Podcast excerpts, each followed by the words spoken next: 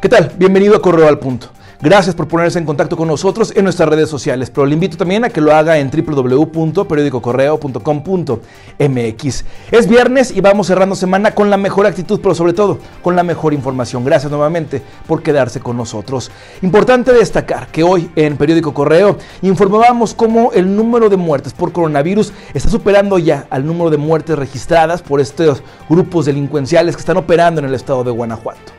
Para poder nosotros disminuir esta tabla que está creciendo cada vez más, es importante quedarnos en casa y seguir todas las medidas que ha emitido tanto la Secretaría de Salud del Estado de Guanajuato como de la Federación.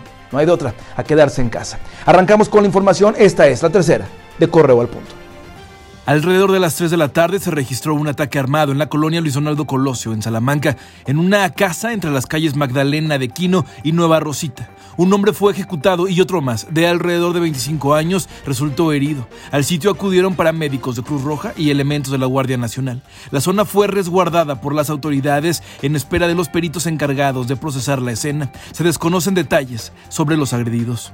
Integrantes del Comité Estatal de Morena se deslindaron de la manifestación contra la inseguridad programada para el lunes bajo el lema Marcha por los que ya no están. Convoca el evento un grupo de Facebook llamado Es un honor estar con Obrador, donde se menciona además la participación de una caravana proveniente de la Ciudad de México y se invita a protestar como ocurrió en Guadalajara.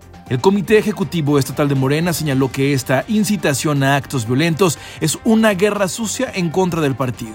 Del mismo modo, autoridades del Tecnológico de Celaya negaron ser parte de esta marcha y llamaron a cualquier tipo de protesta para que se realice a través de redes sociales para evitar exponerse a contagios por COVID-19. En rueda de prensa, el alcalde de San José Iturbide, Genaro Martín Zúñiga, anunció la apertura de un campus de la Universidad para el Bienestar Benito Juárez García en la comunidad Cerrito de Galomo, que ofertará las carreras de medicina y salud comunitaria. El presidente municipal destacó que este es un gran impulso para la educación del noreste del estado. Informó que los estudiantes inscritos cobrarán una beca de 2.400 pesos mensuales durante 10 meses del año, mientras cursen sus estudios y acrediten sus actividades académicas. La Procuraduría Ambiental y de Ordenamiento Territorial, la PAOT, suspendió cualquier actividad relacionada con la extracción de material pétreo dentro del área natural protegida de la cuenca del río Temascatillo en Salamanca. Esto luego de un operativo realizado en respuesta a una denuncia sobre explotación de este recurso en las cercanías de las comunidades del Estanco y La Campana. Las autoridades ambientales encontraron en un área de 3.000 metros cuadrados huellas de rodaje de una retroexcavadora y un inmueble donde se guardaba la maquinaria. Trabajadores y obreros de empresas ubicadas en Celaya, Juventino Rosas, Irapuato y León se han contagiado de COVID-19. Uno de ellos murió. Así lo reveló el diputado priista y líder estatal de la CTM, Hugo Varela Flores. Se reservó detalles para evitar poner en riesgo a los empleados y descartó rumores sobre brotes en General Motors.